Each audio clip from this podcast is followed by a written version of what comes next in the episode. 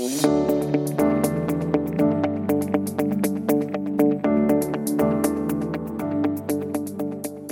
and welcome to another episode of Investing Compass. Before we begin, a quick note that the information contained in this podcast is general nature. It does not take into consideration your personal situation, circumstances, or needs. So, Shani, we've had a lot of new listeners recently, which Mhm. is which is great. which is a Welcome. good thing. And you came up with this idea that because we have all these new listeners, we should reintroduce ourselves. So, because I don't think we actually introduced ourselves the first time, so okay, to all the listeners, we should probably introduce ourselves. okay, but it's your idea, so you have to go first. All right. Does that sound first. fair? Yeah, yeah, sure. So, um, I think that we should probably talk a little bit about Investing Compass and how it started as well, but I'll start with myself. So, my name's Shani Jayamanne. I'm a senior investment specialist with Morningstar in their Australian office. Um, I've always been in finance. I've worked in advice um, and with asset and fund managers, but I moved to Morningstar because I have a very strong passion for the outcomes of individual investors. And I think Morningstar provides a pretty strong and credible voice for them in the market. Um, and that's also a large reason why we created Investing Compass. We just wanted a credible and independent voice in the market that was looking out for individual investors. So, Mark, did you want to talk a little bit about your background and how we started? Yeah, I mean, yours was very put together and articulate. um, but yeah, no, I, I look after the individual investor team for Morningstar here in Australia, and I've been at Morningstar for about five years, and I was actually a consultant before that. So, Mhm.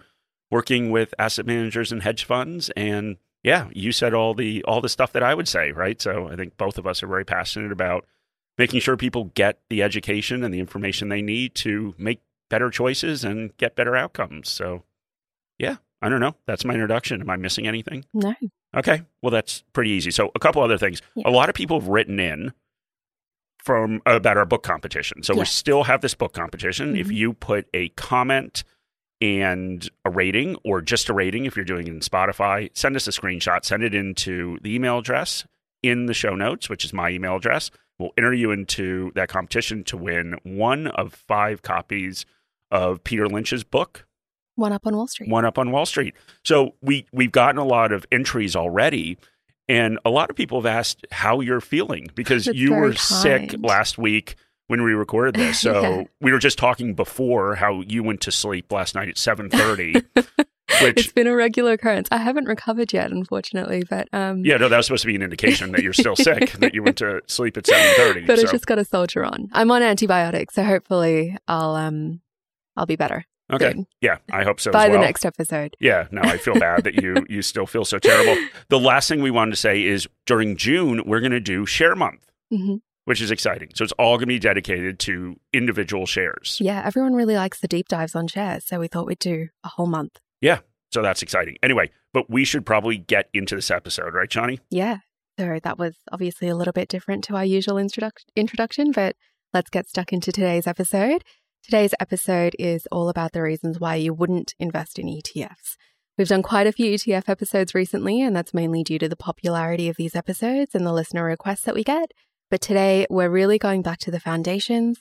Many people know the reason for the cases for ETFs uh, because they benefit from them. It's easy to access, it provides instant diversification or access to asset classes that aren't usually available to them.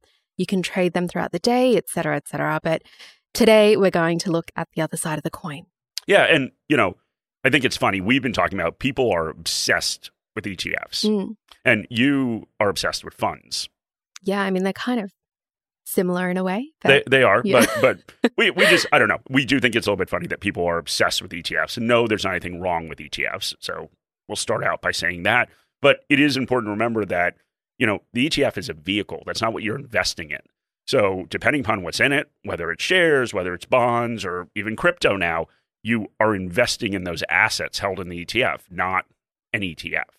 We don't want to be sticklers, but the language that people use in this case may indicate they don't actually understand that in the case of an equity ETF, they're investing in actual companies. Companies that will have good years and bad years, companies that will be impacted by changes in the economy. And, you know, there are obviously a lot of proponents of ETFs, but we're going to start with somebody who was not a proponent of ETFs. So we're going to start with John Bogle. So he was the founder of Vanguard. And yeah, his views weren't particularly favorable. So he actually rejected the chance to be the first or to have the first ETF in the US follow Vanguard. So this guy by the name of Nathan Most who created the first US ETF was State Street. He initially offered to partner with Vanguard and use their S&P 500 index fund as a trading vehicle. So Bogle simply told Nathan Most that trading was a loser's game for investors and a winner's game for brokers, and he didn't want to be a part of it. So he was known for actually going to ETF conferences and disparaging ETFs, which I think is kind of funny. Yeah. um, but you know, there are few reasons why he didn't think they were great vehicles to invest with. So let's go through some. So, as Mark mentioned, John Bogle was the founder of Vanguard, which is a champion of low cost index investing. And we will get into his view in a little more detail, but it is interesting that Bogle is often associated with ETFs because index investing is associated with them. And many of the things that Bogle said about passive investing is then used to talk as uh, talking points for ETFs. And so ETFs are passive investing, those ETFs that cover broad indexes, but many ETFs are anything but passive investment. For example, thematic ETFs are not passive investing. So they may follow an index, but they should not be confused with passive investing as Bogle defined it. They have high fees, they've got attributes that can lead to poor tax outcomes, they encourage speculation and trading, and they're actively selecting specific securities to try and beat the market. But rant about thematic ETFs aside, let's go back to Bogle and what he thinks about ETFs. Yeah, so Mark hinted to part of the problem that Bogle believed that ETFs led to overtrading. He said during the past decade, the principles of the traditional index fund have been challenged by a sort of wolf in sheep's clothing, the exchange traded fund. But let me be clear there is nothing wrong with investing in those index t- ETFs that track the broad stock market just as long as you don't trade them. And Bogle had very strong feelings about trading, and he was skeptical about any product that encouraged trading from individual investors. To him, the major beneficiaries of ETFs were brokers and trading desks, market makers, and exchanges. He thought that trading had an outsized impact on performance that could not be made up over the long term by picking the right investments. And objectively, he wasn't wrong when we look at the data. We talk about the results of our Mind the Gap study quite a lot, but it looks at the investment returns of individuals comparative to the broader market. As investors, we tend to switch in and out of investments and chase performance and returns. It's human nature. This behavior has resulted in individuals underperforming the market. If you just stay put, you'll get a better, better result, but easier said than done. But the point that Bogle is making is that ETFs are great for ease of access, but that also means that they have ease of disposal. They trade intraday and you're able to switch in and out of investments in under a minute. So, what is the alternative, Mark? Yeah, in saying all of this, we must acknowledge that the market has changed and the argument against ETFs based on trading fees becomes less and less relevant as brokerage reduces in price, and in many cases, it's actually free. But that transaction fee isn't the only cost of trading. You can generate capital gains by selling appreciated investments, and there is a buy seller bid ask spread that you pay. These are real costs. This just exasperates the impact of poor behavior from individuals. Exactly right, Mark. We're not saying fees are a good thing, but we do believe that they can be at a significant detriment to your total return. But they were a barrier that made investors think twice about trading. You'd think twice about trading if you're paying $20 per trade as opposed to $0 per trade.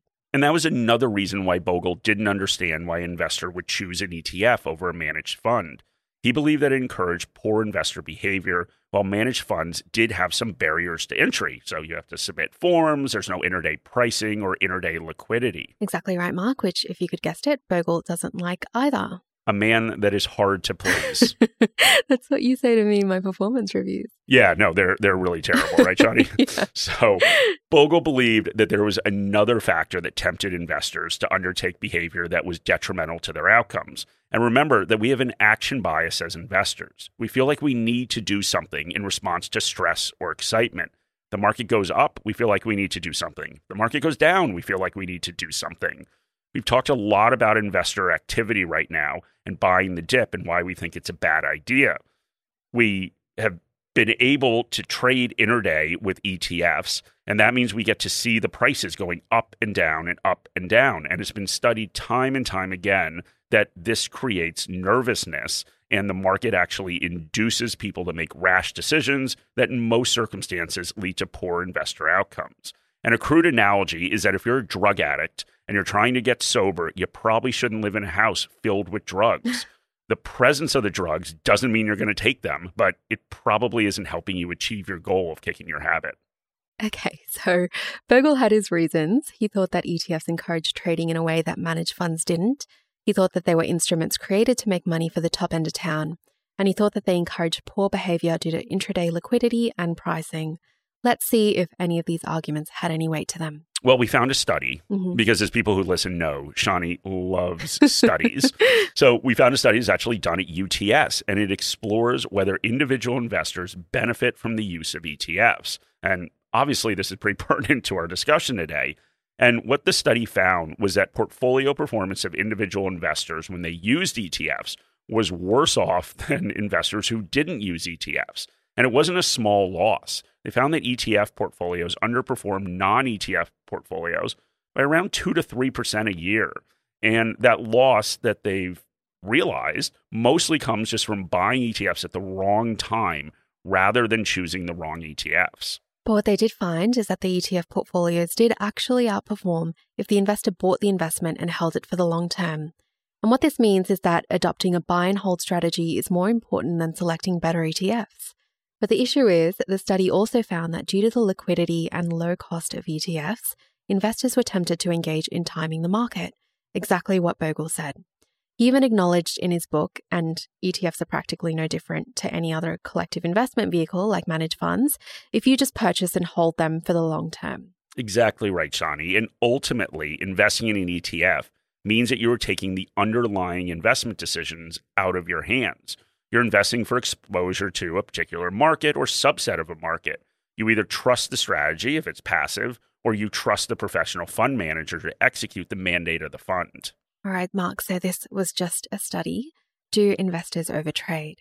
Well, let's turn to another study, Shani. And this one's from S&P Global Market Intelligence in 2017, and it was a US-based study. So, the study showed that the average holding period for US equity funds was 27 months for advisory accounts and then 20 months for retail accounts. And for international funds, the average was 25 months for advisory accounts and 20 months for retail accounts. So less than two years. That doesn't really seem like long term. No, no, it doesn't. And especially considering for most equity funds, the recommended holding period is usually five or more years. So Bogle's right in a way that if you offer investors the option of trading, they are more than likely going to be tempted to do so before the recommended holding period or viewing it as a long term holding. Morningstar Investor is built for investors by investors. It provides independent research and data on over 40,000 securities, tools to build and maintain an investment portfolio, and investor education resources to support you, regardless of where you are in your investing journey. Explore opportunities with our monthly global best ideas explore our ETF model portfolios, plan better with two years of dividend forecasts for ASX listed stocks, and stay informed with independent thought leadership. We've built tools to help you construct, monitor, and maintain your portfolio, including our Portfolio Manager, integrated with one of Australia's leading portfolio tracking tools, Sharesight. Morningstar has been empowering investor success for over 35 years we're passionate about your outcomes and are here every step of the way as you achieve them. Take out a free four week trial to access our resources. Find the details in the episode notes. There's an underlying theme to this episode, but frankly, it's the underlying theme to all of our episodes. We strongly advocate for understanding what you are investing in and why you're investing in it, how the investment ties into your goals, and your strategy to reach your goals. Understanding and trusting the purpose of the investment vehicle in your portfolio is key to reducing poor behavior. And if you understand how the ETF fits into your portfolio and how it's helping you reach your financial goals, the intraday liquidity and pricing starts to matter less. And this covers all manner of sins when it comes to ETFs. It means that no matter the cost to trade or lack of cost to trade, you're going to be discouraged from switching in and out. It means that you stop paying attention to the price, as Mark said. And ultimately, Bogle preferred managed funds because he thought they had unassailable advantages over ETFs. And as pure as his intentions were to defend the interests of individual investors, we have to be upfront with the fact that investors have changed, and so has the industry. Bogle's arguments stand up great in theory, but in practice, it's, practice, it's a bit of a different story. So, in many cases, managed funds can have higher management fees, they have paperwork, and they aren't as retail friendly, with the minimum investments that they require. And that discourages investors to invest, and that is a bad thing. There's a reason that retail investors have moved away from managed funds. Well, let's take a step back from these reasons that Bogle disliked ETFs and look at one of the biggest influences of total return tax. The tax consequences for ETFs are very different than investing in direct equities. We've covered the tax consequences of overtrading, but there is a downside of ETFs that cannot be fixed by adjusting the way you invest or your behavior. This is part and parcel of investing in collective invest- investment vehicles. One of the gives is that you lose some control over what is bought and sold. So, Mark, tell us what's so special about ETFs and tax. Yeah, well, you're right, Shani. So, part of this is about control. ETFs have mandates, whether active or passively managed, and the managers must invest within that mandate. So, for example, with a passive fund, and we'll take the ASX 200, if a stock falls out of the 200, the new stock that gets added in must be bought and the original stock must be sold. So, same thing with equal weighted indexes. It would need to be rebalanced at intervals to make sure that it remained equal weight. There's no consideration of whether it is the best decision for the portfolio. Active management also faces similar issues. They'll have large bands within which they'll have to invest in most instances. For example, a fund might have 10 to 20% allocation to Australian equities. If Australian equities perform particularly well, they'll have to sell out of Aussie assets and into other assets, whether or not the investments have good prospects that are still unfulfilled. All right. And once again, what we're talking about is rebalancing. So, rebalancing triggers tax consequences in almost all circumstances. And tax is part and parcel of investing and making money, but mitigating it protects the total performance of your portfolio. A great cautionary tale of rebalancing is the ETFS FANG Plus ETF a global innovation leaders ETF. It's supposed to offer investors exposure to highly traded, next generation technology and tech enabled companies. But last year, it came under fire by investors, many of whom did not know that the fund rebalanced. And we can see how this has happened because the ETF targets an equal weighting of each share. And as such, the ETF needs to rebalance the fund by selling down positions that have done well on a relative basis during that period. And when you sell positions that have done well, and the market's going up, you incur capital gains. These capital gains are passed on to investors through the distribution that you receive. The distribution that was paid out was $2.14 per unit. Context the year before it was around 12 cents. As we know, the tech sector did incredibly well last year, and the fund had to bring those equal weightings back into place by selling due to their rebalancing policy.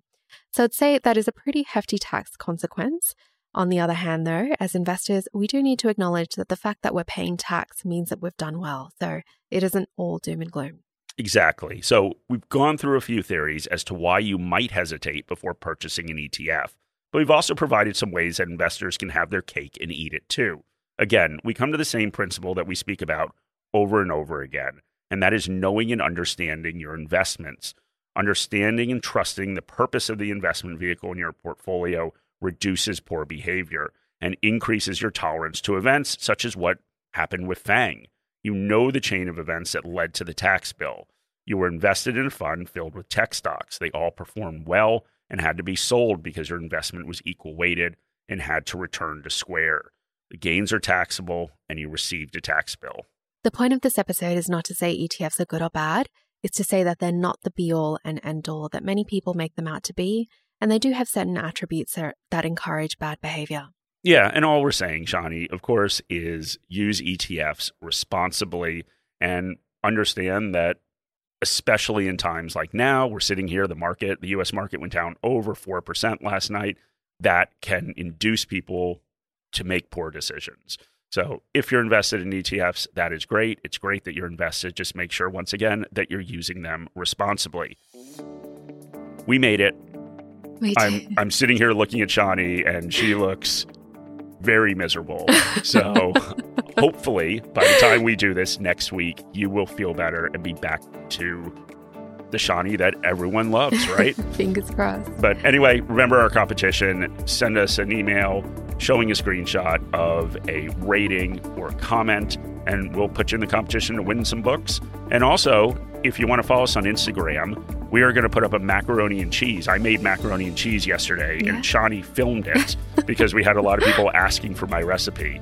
So, what is our Instagram handle again? It's Morningstar Investor AU. Very simple. All right. Thank you very much for listening. Any advice in this podcast is general advice or regulated financial advice under New Zealand law prepared by Morningstar Australasia Proprietary Limited and or Morningstar Research Limited without reference to your financial objectives, situations or needs. You should consider the advice in light of these matters and any relevant product disclosure statement before making any decision to invest. To obtain advice for your own situation, contact a financial advisor.